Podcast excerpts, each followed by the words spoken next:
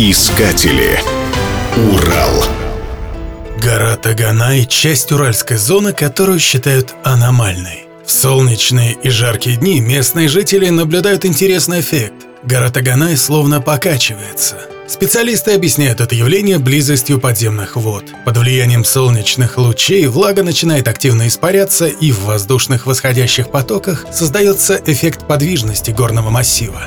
В этом массиве можно увидеть уникальные достопримечательности. Таганай прославился на весь мир удивительным природным образованием, которое представляет собой равномерное нагромождение огромных скалистых обломков. Длина каменной реки Таганай превышает 6 километров, а ее ширина достигает 200 метров. Каменная река течет между горой Двуглавая Сопка и хребтом Средний Таганай. Ее происхождение на сегодняшний день не определено. Есть версия, что каменная река образована ледником, который сошел с гор Таганая. Аномальный Таганай представлен еще более таинственным местом – большим маховым болотом. Оно расположено между оконечностью Малого Таганая на севере и южными предгорьями Ицила.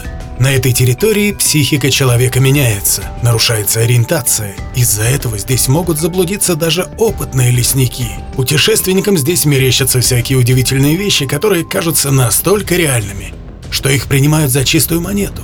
Вероятнее всего, это происходит из-за смеси подземных газов, в которых содержится углекислый газ и метан. Они выходят из крупного глубинного разлома и оказывают на человека токсикоматическое и психотропное воздействие. Случаются здесь и звуковые миражи. Могут слышаться различные лесные шумы, шуршание листвы, как при приближении, близкие шаги, а на самом деле поблизости никого нет.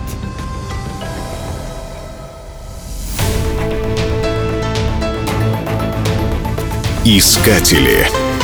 Урал.